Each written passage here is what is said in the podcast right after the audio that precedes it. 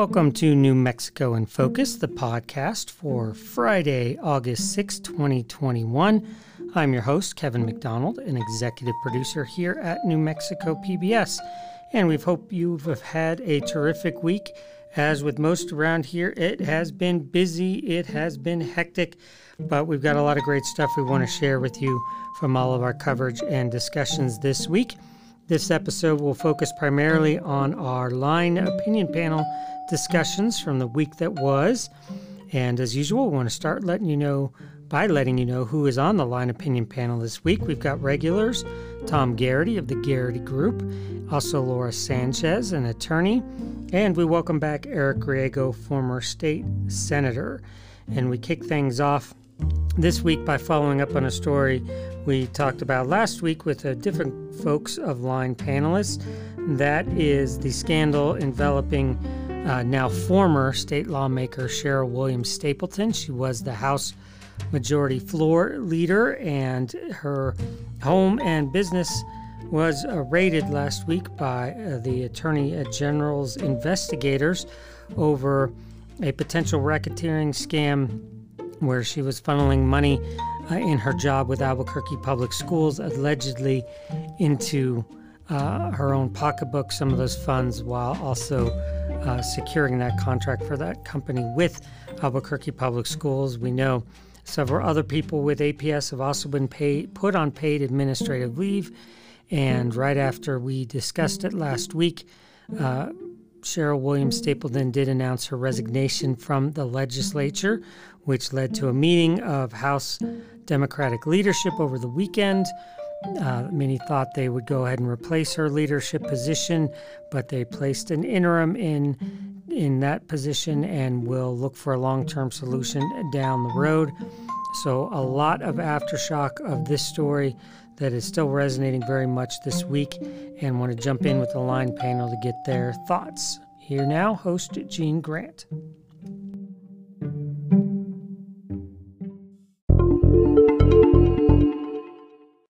That didn't take long. Within days of being accused, though not yet formally charged, of funneling nearly $1 million from Albuquerque Public Schools to accounts and businesses she controlled, Representative Sheryl Williams Stapleton resigned her seat in the legislature. APS reported the suspected scheme to the Attorney General this spring, and by last week, Ms. Stapleton's high profile political career had come to an end. Joining us now to talk about the fallout, our line opinion panel, line regular and PR pro Tom Garrity returns. So too does attorney and another regular, Laura Sanchez, is with us. And joining us as our special guest star this week is former state senator Eric Griego. All right, guys, the allegations are that Ms. Williams Stapleton, who was the director of career and technical education at APS, used her position to guide $5 million of sole source contract money to a company with close ties to her, eventually sharing almost $1 million for herself. That's an allegation, not a criminal charge yet, and Ms. Williams Stapleton denies it but it seems she saw the writing on the wall. And Eric, are you surprised at how quickly re- she resigned? And what I mean by that is the language that's come out of her and her attorney after the resignation sounds like she wants to stand up and fight this thing. So why, why did she resign so quickly? That's a great question. It, it didn't make sense to me. I mean, I think it was the honorable thing to do, and obviously she's innocent and until you know these are these allegations are proven. But mm-hmm. it doesn't send a really good signal if you're uh, you know, really innocent to resign. I mean, contrast to what's happening with Cuomo, for example, like, you know, they're going to have to drag him out of that office, right. and those are much more serious allegations. Good um, point. And so, so I, I, I, you know, I, I respect the decision. I think it, it, if you were her attorney, and I'm not an attorney, I'll defer to Laura on that one. Like they, they, uh, you know, it probably makes it harder to say, like, why would you resign if you didn't do anything wrong? Mm-hmm. Um, I've read the complaints and the, and the, uh, it, it, looks pretty serious, like pretty serious stuff. And um, I, I, I, think I just want to make sure that this doesn't just become about her. Mm-hmm. Um, I think the problem is, you know, some real lack of oversight. I mean, we don't have the institutions, the laws in place that really hold not just legislators but executive branch folks accountable to these kinds of uh, ethics and, and, and corruption. You know, and we're we're hearing multiple stories right now. There's you know in the last few months there've been five or six uh, elected officials in both parties who who have you know questionable sort of behavior and ties to companies and mm-hmm. capital outlay and so on. And you know some of them will get investigated, some of them won't.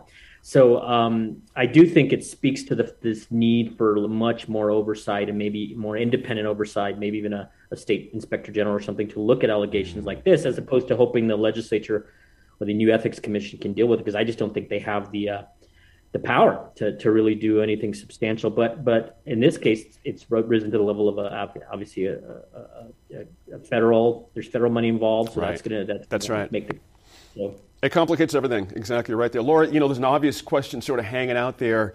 Might as well get to it. To it. Are there broader implications for New Mexico Democrats here? Well, it's definitely you know. Uh, it's a black eye, I think, for, for any Democrat in the state. It's it's a real mm-hmm. loss, I think, for somebody who's been in that in a leadership position for so long mm-hmm. um, to then have this kind of thing come out. You know, it's not the first time that we've seen people in high places fall like this. Um, the Albuquerque Journal had uh, just a list of of who's who of people who have been involved in scandals, been removed, been through criminal charges, served time. You know, both parties, and so it's it's really unfortunate. But I think that the Democratic Party, and, and as we saw right after she resigned, it was a quick move for the caucus. They got together. They mm-hmm. um, someone in as the majority floor leader, um, at least interim until they can have an election in about two weeks. Um, and so, you know, at least they moved quickly to do that. But I think from a personal level. But let me ask you a question, Laura, if I, if I could, uh, sort of related to what I asked uh, Eric a second ago. Is it your sense that the majority leader uh, really leaned on Ms. Stapleton to resign, perhaps earlier than if she had a chance to sit back and think about it? She might not have. I mean, it seemed to me. Go ahead. I'm sorry. I'm, I'm sorry, do you mean the Speaker of the House? Speaker of the House, Maybe? yes, sorry. Mm-hmm. Um, you know, I, I don't know. I yeah. Certainly there was pressure. Mm-hmm. Um, and I will say that, you know, I agree with Eric. When somebody resigns, uh, suddenly there's questions, right, about, um, mm-hmm. you know, is there some guilt there, whatever. But at the same time, when you're in the middle of a storm like that, and I've, I've not been in the middle of a criminal investigation, I can only imagine the stress involved with that. But I have been in the middle of a public debacle so to speak, um, with the, within the party. And uh, when you're in the middle of that storm, you're you're really looking to try to figure out how to, you know, focus. Yeah. And if her focus, which I think appropriately so, needs to be on the investigation, the criminal side of it, dealing with all of that, clearing her name sounds like that's a goal. Mm-hmm. Then dealing with all the public pressure and and you know calls to resign can be a real distraction and can pull a person apart very quickly. So, mm-hmm. you know, I, I, I, would like to take a measured approach here. It's not any different than the way I uh, proceeded or commented when Griego was going through his part, mm-hmm. his issues. Um, you know, we'll wait and see in terms of the investigation, but there certainly is enough in there for a federal grand jury subpoena, even, which is, uh, you know, pretty serious. Of course, there's been other people who have had federal subpoenas like Bill Richardson, and nothing came of that. That's so, right. You know, That's right. There's That's arguments right. on both sides. Let me get Tom in here real quick. Tom, you know, interestingly, uh, Eric mentioned about the red flags.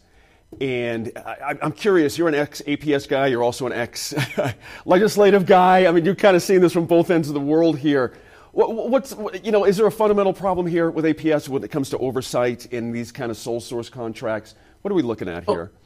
Well, yeah, I mean, I think that there's an issue with sole source contracts, period, regardless of if it's in uh, Albuquerque Public Schools or state of New Mexico or anywhere. Yeah, good point. uh, just because I think that that has some um, always leaves the door open for you know a, a lot of different issues. Um, specific to APS, you know, in this particular case, Renette Apodaca, uh, the person with APS who actually discovered this, uh, you know, she deserves accolades, uh, you know, for really kind of you know following her sense and having it um, investigated. Mm-hmm. Of course, as uh, both Eric and Laura have said, uh, you know, uh, Sheryl Williams Stapleton is innocent.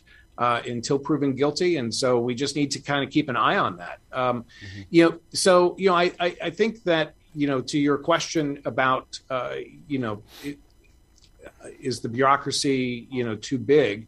you know there's uh, there are a lot of different entities who are looking at this uh, mm-hmm. you know supposedly everybody from uh, you know the state attorney general to you know the uh, you know the United States government. So a lot of different entities taking a look at this. Right. Hey Eric, how does APS come out of this? You know, on the one hand, the alleged crimes went on for years, as we know now. On the other, the new superintendent, as we now you mentioned, Scott Elder put his name to a letter requesting the AG's help. You know, we've got, I'll add to that, we've got a bunch of folks at APS now on leave, as a matter of fact, been placed on leave. So who knows what's going to come out of that situation. So, how does APS crawl back from this and say, you know what, guys, we fixed this, we know exactly what's going on here? Well, I just, I'm in the camp that says, you know, lots of people like to pile onto APS and they've got, uh, sure, got their problems, but mm-hmm. I think we have to have the institutions in place to really have some oversight. You know, we have a state auditor uh, whose job it is to oversee this kind of stuff at the local level. They mm-hmm. they audit state government, uh, local governments.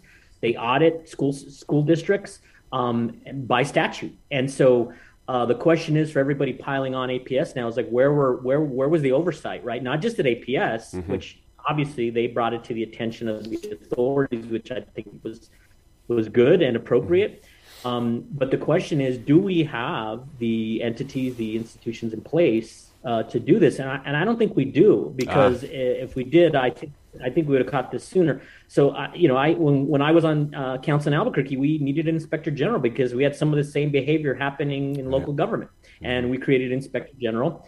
Uh, not everybody was crazy about that, but we were. It's it's been one more tool to really provide some independent oversight, right? Independent. That's the key thing. Remember, uh, the the folks who do this oversight right now are, are partisan officials. They're either colleagues of people accused or they're members of a party. So that I don't know that that's the best system. And what a lot of states have, and a lot of cities and and uh, uh, even at the federal level, uh, agencies have is an independent inspector general to look at this exact kind of behavior in school systems and so on, and not hope that you have the internal capacity, whether you're a big school system like APS or a smaller school system like Floyd, we're going to talk about next, you know, mm-hmm. to really have the ability to, to regularly, not one every once every 10 years, right. you know, regularly keep an eye on this sort of behavior and, and sole right. source contracting, conflicts, um, and all the things that, that, we're finding out may or may not have, have, have happened in this case. Tom, I got a tough one for you in less than a minute. Um, actually, we're going to move on. This group returns in a few minutes. Oh, I, gotta, no, I know. I know what you're going to ask. I, that's all right. We have time there. We, will come back in a few minutes to talk about new restrictions and requirements for going back to work and school this fall. The COVID cases are on the rise once again. I know that's not the news any of us want to hear, but uh, routinely up over 400, 500 cases a day now. And a lot of this, as we know, is because of the uh, transmissibility of the Delta variant of COVID 19, which is much higher than the original strain and is uh, also still very transmittable even through those who have been vaccinated, leading to a lot of changes. This thing, these things are changing minute by minute. It feels like, but UNM has now backtracked on their plan to make vaccine, vaccinations voluntary with incentive programs. Those will now be mandatory as of September 30th for students, staff, and faculty. NMSU in Las Cruces followed suit for faculty and staff anyway. And mask mandates are back throughout Albuquerque public schools, uh, much to the chagrin of some parents who actually shut down the APS school board meeting earlier this week to voice their frustrations about all of that. And so, lots to digest as kids are getting ready to go back to school. Some have already started. APS will start in next week. And uh, a lot of frustrations on all sides. But uh, again, the balancing act between uh, keeping everyone as safe as possible uh, while not inconveniencing people unnecessarily. It's an argument and a debate that is not going anywhere anytime soon. But let's head back to Gene Grant and the line panel for some more thoughts and discussions. Regardless of how much we'd love to be returning to a normal school year or a more normal work environment, COVID 19 has other plans. The Delta variant of the novel coronavirus has driven new case counts to their highest level in months, right here in New Mexico as well. The more contagious strain is relatively easy for even vaccinated people to spread, and it's forced employers and school dis- districts to rethink their plans. And Tom, schools across the state are now following CDC guidelines requiring masks for students and staff. And as we've talked about before on the show, I've asked a question, I'll ask you. Kids are going to be back in school, and that was the main cry of frustration from so many last year. should masks really be that big of an issue now? I mean, a lot of kids have got this down. They just know what to do. Well, you know, I, I think that masks are an issue because mm-hmm. uh, COVID is still an issue. Gotcha. And, you know, CDC guidelines are really going to be, you know, what drives uh, the narrative, not just here in New Mexico, but throughout the country. And uh, you know, but the the side, you know, the the mask issue is really just the side story. Mm-hmm. Um, you know, the main story or the main feature event is going to be once the uh, COVID vaccine is approved and uh, part of the FDA, uh, you know, regimen. Uh, will it be the 11th vaccine that's required in order to attend public schools? Uh. And if so, how are the school districts going to enforce all 11 vaccinations? And is PED, Public Education Department, going to be just as diligent to remove school boards if they don't follow the vaccination protocols as identified by the Department of Health. Mm. Um, so, you know, this is the mask issue is simply, you know, it's a very important issue. And, uh, you know, Albuquerque Public Schools, Santa Fe Public Schools, Las Cruces Public Schools, three of the four largest school districts in New Mexico have gone above and beyond the public education department requirements. Mm-hmm. And so I think that's a good thing because they're just kind of staying away from that line of controversy. And they're just saying we're going to embrace this full force but again, I think that's just the side issue. The main event is still ahead. Yep, good point there. Uh, Laura, interestingly, you've seen on the news vaccine requirements are on the rise. Federal employees, state employees, students, staff at UNM, and employees at NMSU as well uh, all have to be vaccinated or submit to more aggressive testing. And Laura, those employers have wondered if they have the power to do this. Interesting legal question. Now that the virus is back with a vengeance, you know, uh, those worries seem to have been set aside haven't they? Or have they? which, which side do you see it on? Well, I think there's a, there's probably some that believe that there's still a legal argument to be made there. But mm-hmm. you know, when there's a public health emergency, um, a lot of just as when there's a you know national emergency of another kind, when we had terrorism concerns and our civil liberties were being eroded. I mean, a public emergency is a whole different. A public health emergency is a mm-hmm. whole different animal, mm-hmm. and there's very clear um, statutory authority about uh, actions that the governor and the government in general can take in order to protect lives, in order to keep people safe. Mm-hmm. And I think that you know what we're talking about is in particular the PED and their rules and regulations. You know, I, I worked at a law firm that represented a lot of different school districts around the state, um, and we, we had to warn them. You had to tell these uh, school board members sometimes you need to remember that yes you're in an elected position but you're not in, in you know a whole separate country. Like you're not your own little fiefdom. You still have to follow the rules and the laws and the guidelines um, the regulations that the, the public education department lays out. And if you don't ped could take you over and i think that's what we're seeing happening now with floyd um, it's a very small school district but also you know the, these kinds of concerns are rampant throughout the southeastern part of the state um, but they're not isolated to that area. We've mm-hmm. seen protests in Santa Fe as well. That's right. Along the line. So yep. um, I think we're going to continue to see more people really unhappy. Interesting point that the Santa Fe protests like materialized out of nowhere just very quickly. Eric, interesting in the employer employee realm of things. I'm interested in your thoughts about, you know, the alternative to vaccination is, as I mentioned, the frequent testing. And it's almost as if folks are saying, you know what, we're going to drive you crazy enough to get vaccinated.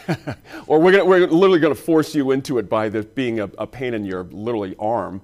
Uh, is this the way to go? Is it going to be effective? I mean, how do you see this with this, how the employer employee thing is trying to, you know, trying to work to motivate folks?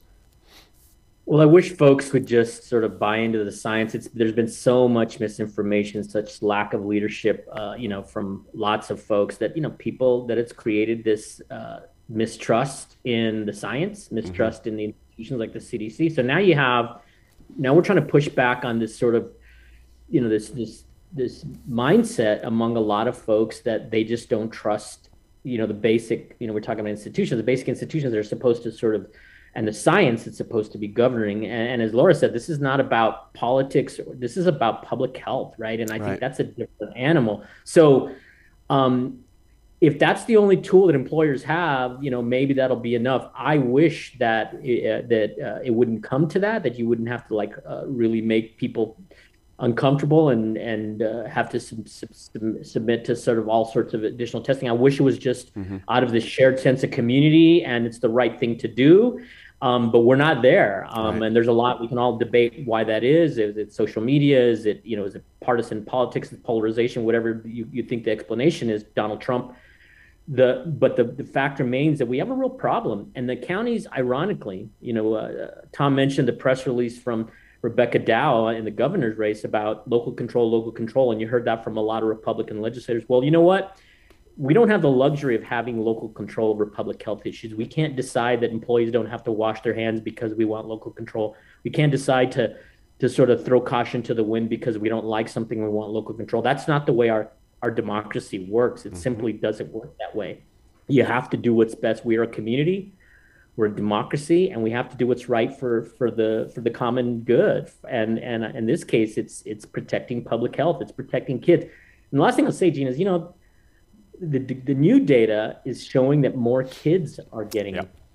subjected yep. to uh, you know, right. and and most of them are doing fine, but there are a few who are having serious long-term consequences. And I hope folks who are just so adamant against wearing masks or adamant against getting these vaccinations will think about those under 12 kids who are going to be really disproportionately affected as we go forward in terms of new cases. Good points there.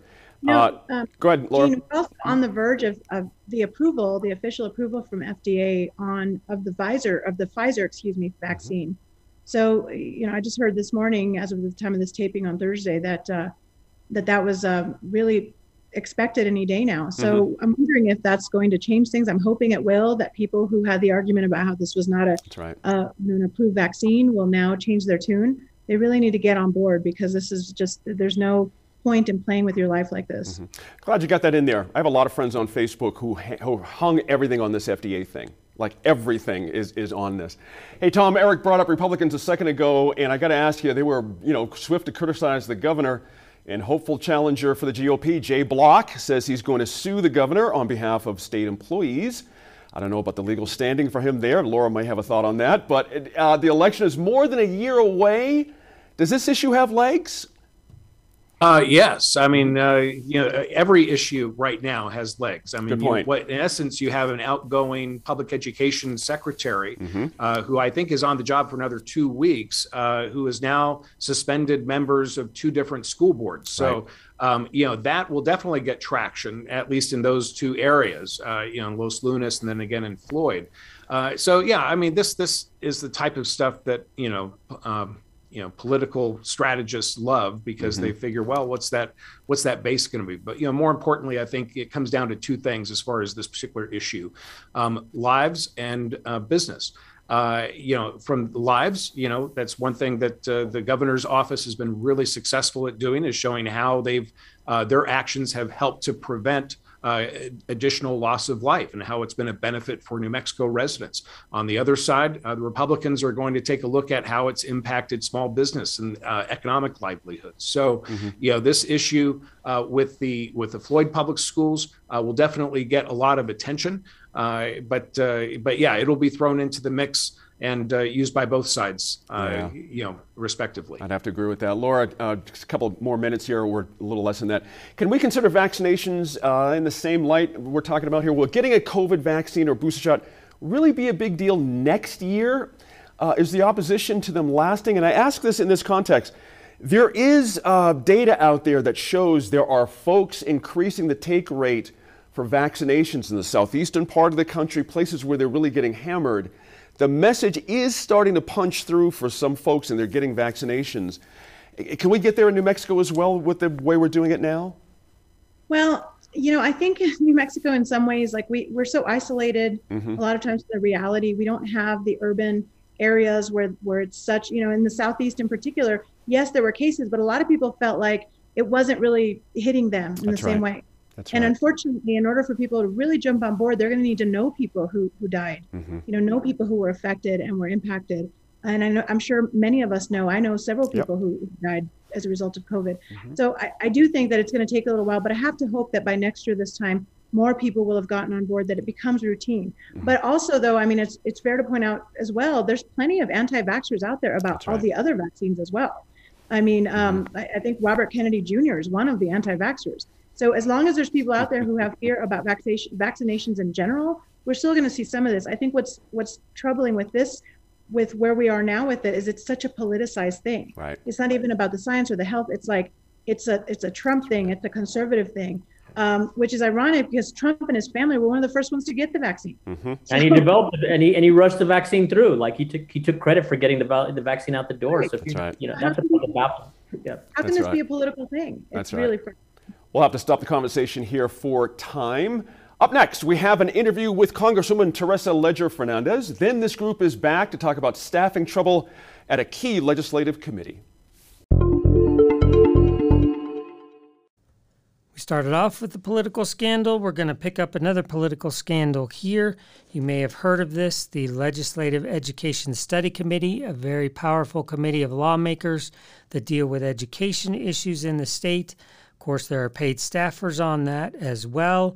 And the director of the LESC, Rachel Gudgel, is a name you may have heard of. Usually, these are folks you don't want to know their name.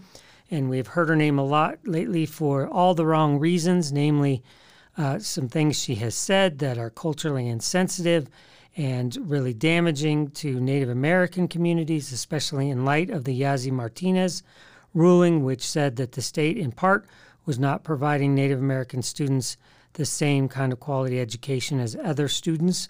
That lawsuit continues. Rachel Gudgel has issued an apology, reached out to some Native leaders, but last Friday, there was a press conference at the All Indian Pueblo Tribal Council um, where they expressed uh, ongoing concerns and that lawmakers had not done enough to deal with that situation. There was a meeting of the LESC uh, leadership where they deadlocked on whether or not to keep her employed. This is delicate because it is a personnel matter, and so not a lot of it can be public, but just a very complicated issue here. If you want to know more about that press conference and where Native American leaders are coming from, you can find that on our Facebook and YouTube pages. We streamed that out as it happened. We're going to hear some of that in the lead up here to this discussion from Wilhelmina Yazzie. She is the namesake of that aforementioned lawsuit. But uh, anyway, we wanted to hear what the line folks think about this ongoing scandal and what they think should happen with Rachel Gudgel. Rachel Gudgel is one of those names you should not know. She's the director of the Legislative Education Study Committee, a powerful year round body that has huge influence over the biggest chunk of New Mexico's budget every year. After using terms like powwow and smoke signals, despite apparent pushback from staff, Ms. Gudgel allegedly said, quote, it's not like making beaded sandals is going to improve student outcomes, end quote, while at a meeting on the Jicarilla Apache Nation. That prompted loud complaints, a personnel investigation, and an ongoing debate about whether that kind of behavior meant she could keep her job, which she has. Ms. Cudgel, Ms. Gudgel last week apologized for, in her words, insulting and harmful comments she made. Her hope is to move forward with her job, and by a recent vote, the committee deadlocked on her dismissal. But even after that apology went out, Native leaders held a news conference to underscore the hurt attached to that kind of thinking, including powerful remarks from Wilhelmina Yazzie, the woman who was part of the Yazzie Martinez lawsuit. Children are starved of equal opportunity in our education system. I experienced it. Marcia, my sister, experienced it. All parents experienced it. And we're still experiencing that. So, and then even ever more so with the pandemic, everything just came about. Um, so it's there, we see it. And most of all, culturally relevant education is critical right now. We've been talking about that. We've been, you know, um, asking to implement implement that in our, into our public school system, and especially now with Ms. Gudgel making these disparaging remarks against our children. That is very heartbreaking, especially for someone in high power to really reflect on our children in that way to make fun of my children, our children. That's very heartbreaking. You know, as a parent, as a mother, you want the best for your children. I don't ever want anyone to make fun of my children or even myself because of where I come from, who I am, what I believe, and such. And nobody should ever go through that, especially our children. As a mother, we're there to help them and provide for them and lead them and set them on the path of life of enough in my Navajo way.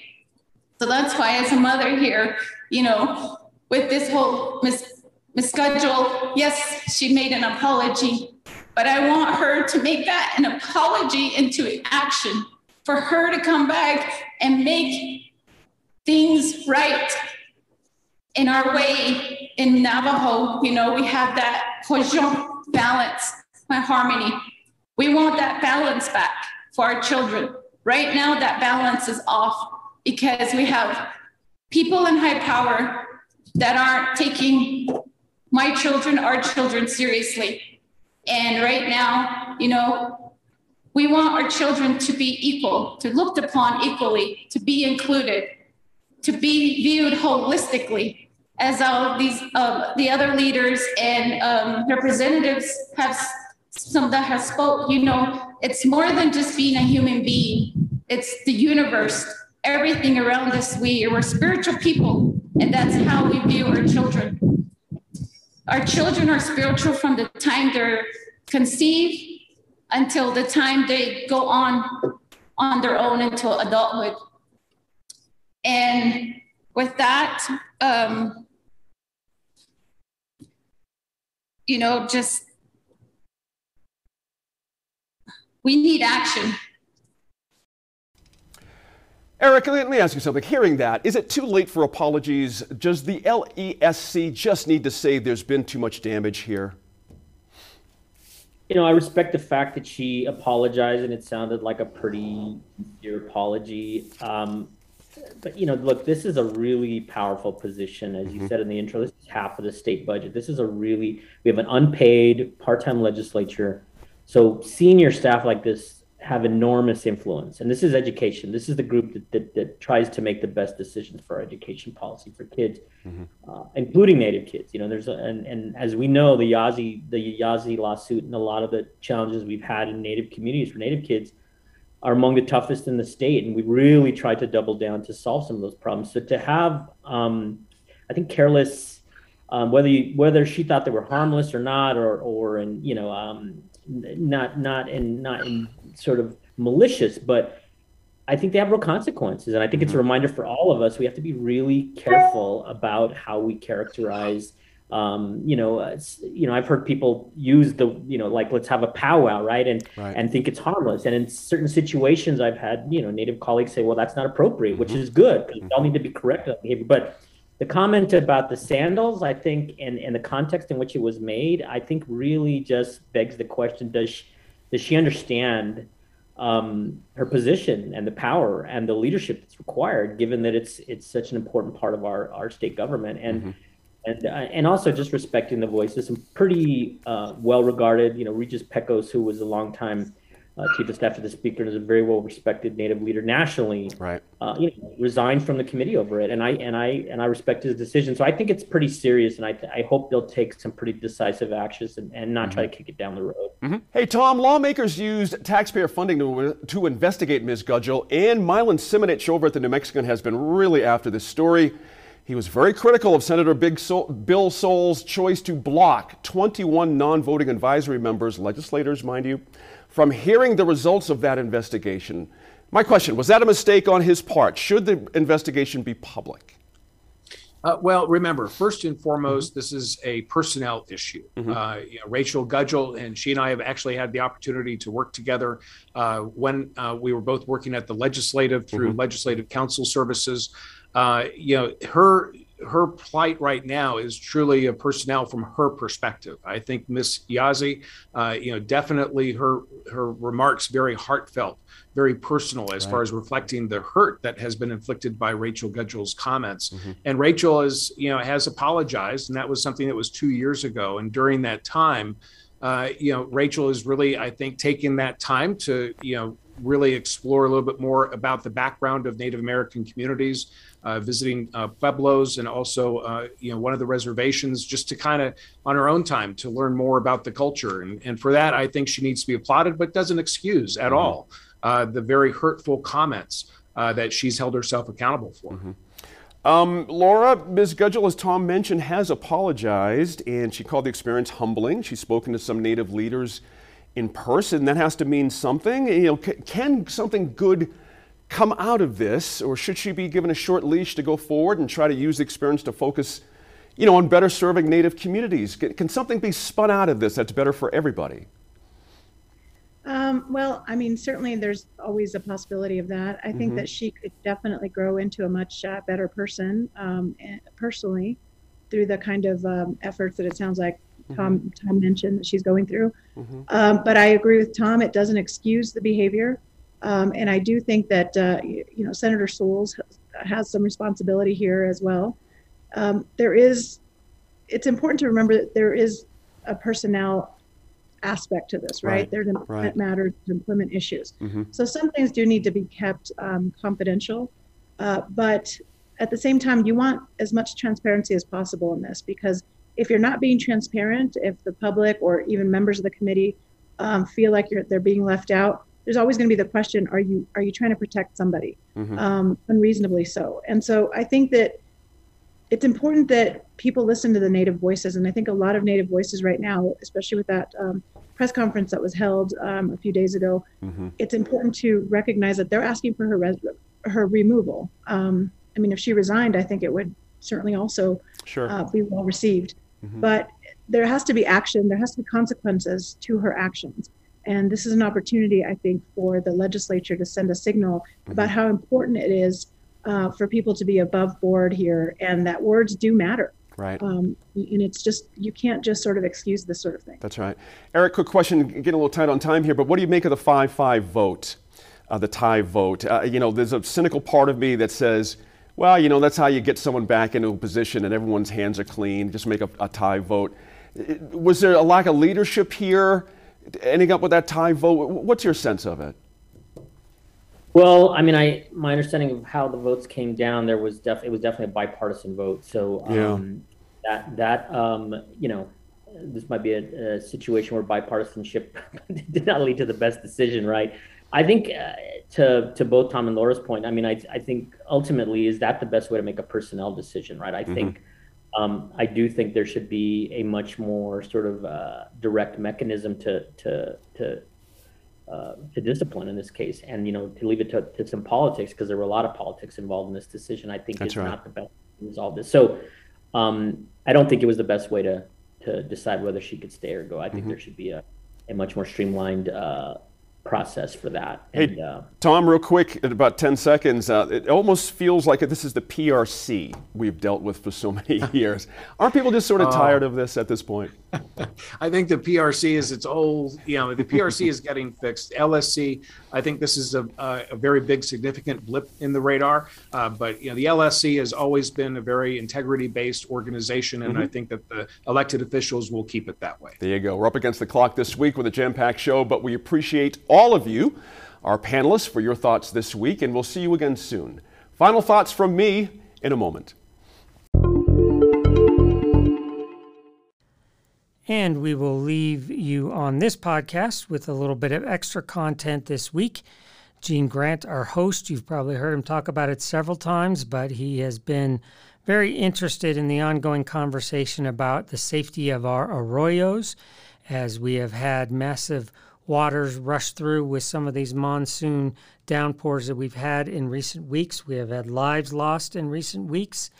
And there is new call in the Albuquerque City Council to revisit uh, uh, an old vote and an old study about a warning system for the arroyos here in Albuquerque.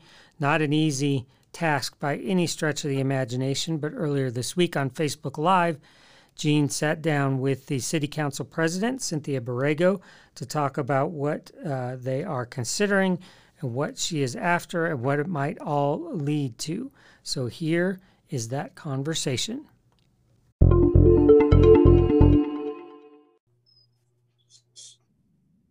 Thank you, Kevin. Really appreciate it. Hey, guys, welcome to a very special Facebook Live, an hour later than usual. That's okay. We're here to accommodate our City Council pre- President, Cynthia Borrego, who's going to be with us to talk about something that's very much in our minds all over the city right now because of unfortunate circumstances, and that is our ditches and our arroyos, now that we have been revisited by a for real monsoon, we are now dealing with tragically something we haven't had to deal with for about a decade, and that is awareness of the dangers. And Council President Borrego wants to move us forward on this idea because honestly, guys, we've seen five people swept away in flash flooding in the past couple of weeks. Four died, and we want to talk about that. So, City Council President Borrego, thank you very much for joining us. I really appreciate you taking some time out of the day today. Thank you, Gene. It's always a pleasure to be on your program. I watch your program all the time. So, and I just watched your latest program, one of your latest programs on redistricting, which I learned a lot from. So I hope that I hope this is informational today. Mm-hmm. Thank you so much for saying that because information is what it's all about right now. Take us through the um, the ask, so to speak. You've asked our we have a very specific committee who looks at these things that might be news to a lot of folks who may have moved here actually in the last 10 years or so. Tell us what, what you want the committee to look at, why, and what you want to come out of it for your own decision making. Thank you so much. Um, so, we're here today to discuss a bill which I just proposed. It's R21 188, if anyone wants to look it up on Legistar. Mm-hmm. Legistar, of course, is our city council website. Um, and what it is, is a bill encouraging the Albuquerque Ditch and Water Safety Task Force to conduct a study to improve uh, the safety of stormwater channels, arroyos, and irrigation canals. And just for the public's information, we have about a 100 miles wow. of um, arroyos and water channels throughout the city uh, and that includes East and West Side, South Valley, um, you know, North Valley. I mean, it, it, that's a lot of mileage in Albuquerque. And of course, we have a couple of organizations that are involved with the city. Uh, the city owns some of those channels. Um, of course, the uh, uh, AMAFCA, which is the Albuquerque Metropolitan Arroyo Flood Control Authority, they own uh, another good portion of those. And then we have uh, Middle uh, Rio Grande Conservancy District, which has um, authority over a lot of our ditches. Um, so there's a lot of coordination that occurs. Um, you know, we also have, you know, a lot of coordination that occurs with the fire department, um, mm-hmm. DOT, Department of Transportation. Um, I mean, the list goes on and on um, of who's involved in this water safety task force. Mm-hmm. So basically, what my bill does is it asks that we look at all of these, um, all of these channels, all of these arroyos, uh, to see how we can improve uh, public safety. Mm-hmm. And as you mentioned, there have been a couple of deaths in in recent days, unfortunately, with the monsoon it, it can really be frightening when you think about how easily these things can happen. I'm amazed at that 100 miles. I, I think mo- that would surprise most people. And in your bill, what's interesting is you're asking for not just that map of the stormwater channel arroyos and irrigation canal locations, but where people are, are frequent frequenting. And I think that's an interesting distinction uh, because it's really, it seems like a handful of places out of all that 100 miles worth of, uh, of ditches and arroyos. Am I following that correctly?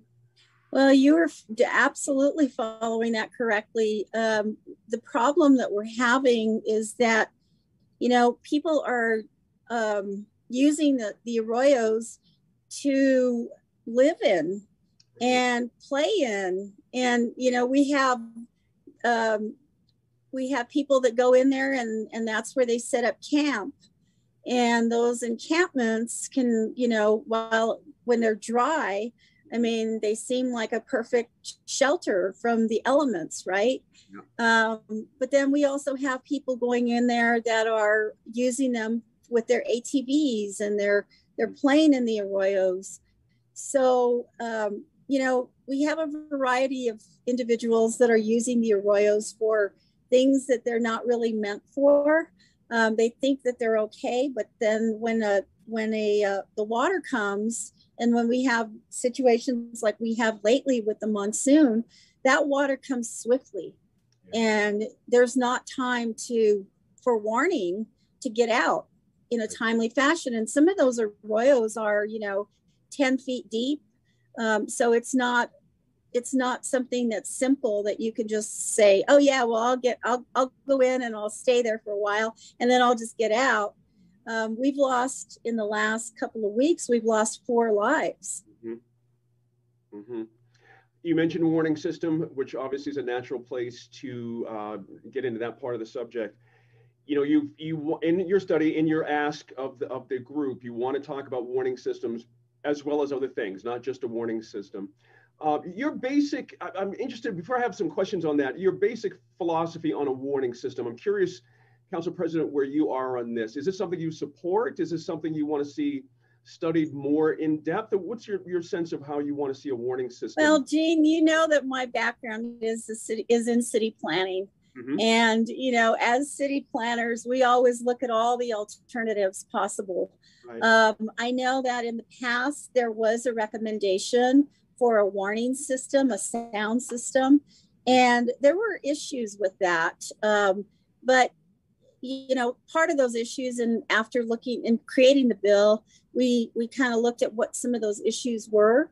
Um, some of them were cost, uh, where is it appropriate which are the higher which are the areas that are more frequented by uh, individuals um, the other thing is you know if you uh, sound off an alarm system i mean when does it become you know an emergency and and non-emergency if those things go off and then people are are not knowing if it's really an emergency or not uh, and oftentimes people ignore those things. Right. And then the other thing is, you know, you have people in there with mental health issues that really, you know, and throughout our city, we have that issue.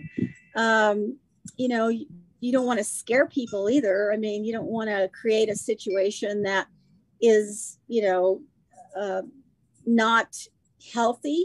Mm-hmm. So I think, in my estimation of the bill, we want the task force to look at all the alternatives possible, what other cities are doing, maybe across the country, uh, because obviously there there's arroyos and there's these types of channels throughout the country.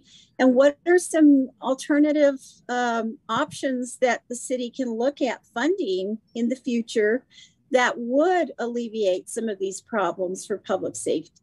Mm-hmm. And so those are the things that I'm hoping that the task force, you know, I'm going to leave leave the options in the hands of the experts because obviously I'm not a I'm not the expert, but we have fire going in there. You know, maybe there's a maybe there's safety nets. Maybe there's more. Um, you know, um, I, they have these little metal um, steps in certain areas of the arroyos where people can actually pull themselves out. Maybe they need to look at some of those issues.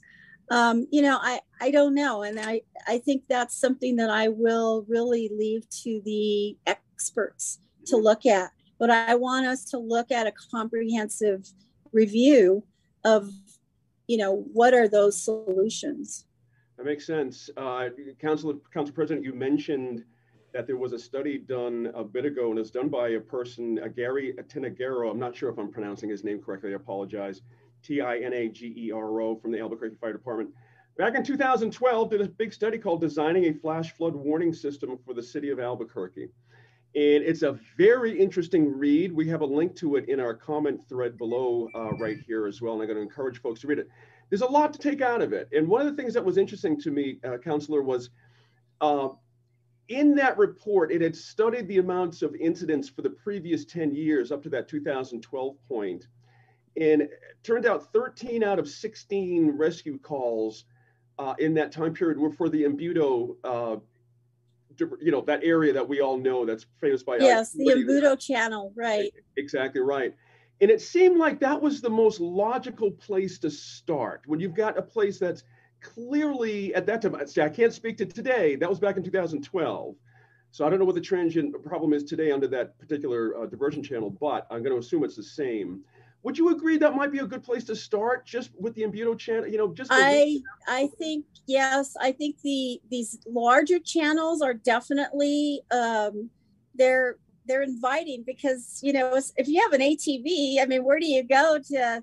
And i just had somebody the other day say to me you know counselor you guys should find a, a place for atvs because i get i get a lot of complaints here in district 5 of uh, people playing in the arroyos on their ATVs, and the residents next door are like, you know, that's not. I don't think it's legal. Um, but I think the Embudo channel might be a place to start. The North Diversion channel is obviously another huge channel that carries a lot of water in Albuquerque.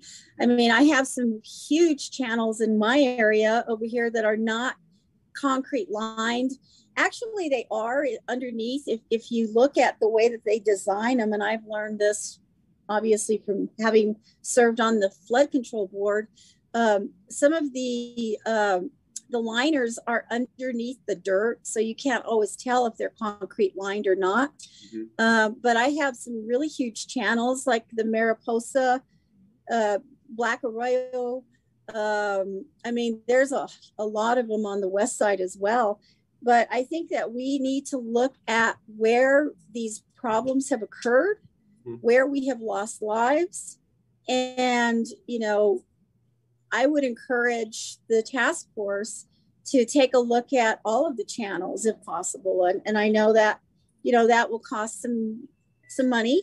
And that's what I'm asking in, in my bill is that we appropriate some money to fund this study and uh, we're currently looking for that funding uh, for funding that maybe hasn't been used in the past. Right. Um, and I'm, I, you know, I may consider some of my set aside for that. In, in considering, like you said, you're in District Five, it's a citywide problem. There's no one councilor that's, you know, bearing the brunt of all of this. You know, one of the other things that's in that uh, report from 2012 that I found very interesting was uh, this fellow and the other AFR folks, Albuquerque Fire and Rescue, had reached out to Sandia National Labs for technical mm-hmm. help and, and expertise. And it looked like there was some agreement there from Sandia to get involved. Is that something you would support as well? I would completely support that. You know, um, the Flood Control Authority and the city always works with the Corps of Engineers, for example. I mean, there's there's a, a, a number of agencies that we would absolutely welcome in the study. And I think that, you know, it's, as I say, it's always the more minds, the better. I mean, we, we would probably come up with better solutions that way. And, and if there's funding that we need to help, um, you know, as we move forward with the solutions, if, if there's funding that we need, we could use their help is what I'm right. trying to say, I guess. Yeah, absolutely.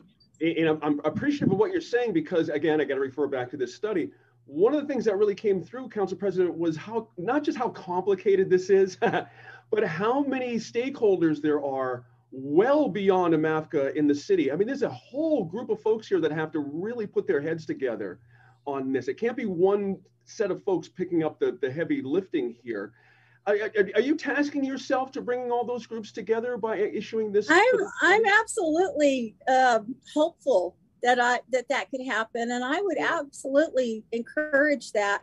Um, if there's anything I can do, as a matter of fact, I have a couple of amendments to the bill because, of course, we wrote the bill, and then you go back and you look at it and you think, right. okay, well, maybe we we need to make a few changes. There's a couple of folks that we want to add, and I, if Sandia is serious about being part of this, I would love to include them in this task force um, and let's get as many you know heads together and let's sit down and look at how how do we save lives? That's really what that's what initiated my uh, stance on this bill is when i saw the news report about people dying you know and monsoon i don't think we expected this much moisture in albuquerque this year but it's great. I mean it's a welcome thing but when you're losing lives um, you know that's uh, that's an issue for me and that's a public safety issue as far as i'm concerned. I appreciate that absolutely.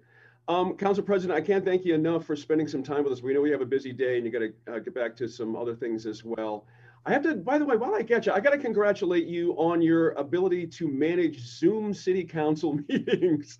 Every time, every time I watch you, I'm like, oh, council president, she's doing so great at this. I would lose my mind. I have to, I have to tip my hat to you. That's... oh, thank you so much. You know, Gene, we've had a lot of training in the last year and a half, right? Yes, you know, I. I was looking forward to going back in person Yeah. um, August 2nd. And when I when I realized that the variant, you know, was climbing, I mean, the numbers were climbing again. I was kind of disappointed that we weren't. I have not had one council meeting yet in person, and I'm really, I really am looking forward to that. I can imagine. I could just imagine. Thank, thank goodness for all your collective staffs, who I know are keeping this all together. By the way. Yes, they are. I- I mean, we couldn't do this without them. Let me tell you. Not at all. Not at all. Yeah. City Council President Borrego, thank you very much for spending some time with us. And may we ta- task you again to speak on this further once the report back from the task force comes in. I'd love to follow up and see if we can get a community dialogue going on this. A lot. I would love to. I think we would really have some great input from Albuquerque Fire and Rescue, from uh, MAFCA, from you know uh, the Corps of Engineers. They're, they're always welcome. I mean, all of these groups, DOT, the city. I mean, great minds can do great things. I always believe that. It's, it's quite the list. It really is. I appreciate you telling the folks how that goes. And by the way, I should note, we did reach out to Albuquerque Fire and Rescue uh, to possibly join us today and, and uh, did not quite hear back from them, but we will at some point. So it's, it's, it's no biggie.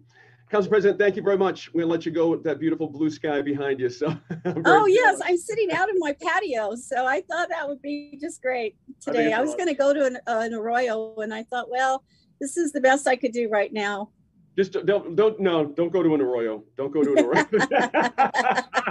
I see some clouds in the sky. Don't go to it. It's really great to see you, Gene. Thank you so much for having me today. Thank you, Council President. Really appreciate it. Uh, All right, bye-bye. folks, we'll see you Friday night on set at seven o'clock on channel 5.1. We've got some great subjects coming up then. We're still deciding on those issues. We're actually, we just decided. We're still deciding on how to present them, I should say appropriately.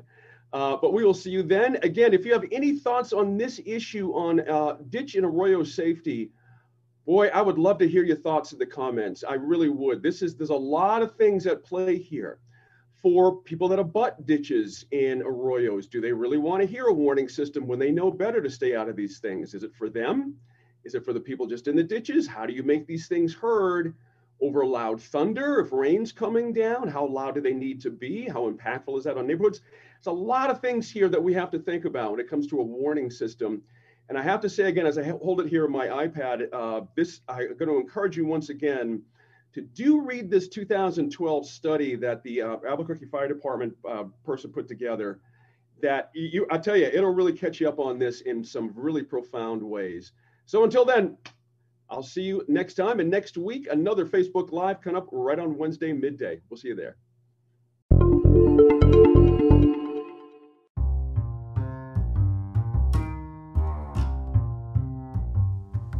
So much for more for you as always on all of our social media platforms, whether it's YouTube or Facebook or Instagram or Twitter. You can find a lot of other stuff throughout the week and especially the conversation with you. We love tossing ideas back and forth, getting thoughts. Those really inform us as we finalize the show each week. So, encourage you, if you haven't already, to follow us on any of those places and let us know what you think about anything related to the show. Join us for our next episode as well. We've got a couple really interesting interviews updating our groundwater war investigation, looking into PFAS contamination. These are chemicals that were found in firefighting foams on many of our military installations. We focused a lot on Cannon and Holloman Air Force bases where we know there are really high levels of these chemicals in the groundwater. A lot of health risks associated with these, and they are hard, if not impossible, to clean up. We recently talked to a former firefighter at Cannon Air Force Base who uh, worked there back in the 90s. It is a must listen to interview.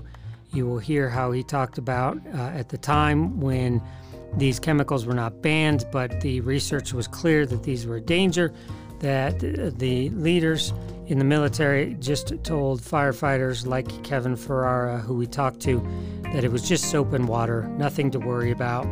Used day in and day out for things not just about fire suppression because they were described as that. And also, these firefighters are having all kinds of problems now trying to find out their exposure and their health risks with the Veterans Affairs and the military. So, just a great interview. We hope you'd come back and give that one a listen. Also, go back and listen to any of our past episodes as well. Until then, stay safe, stay healthy, and thanks for listening.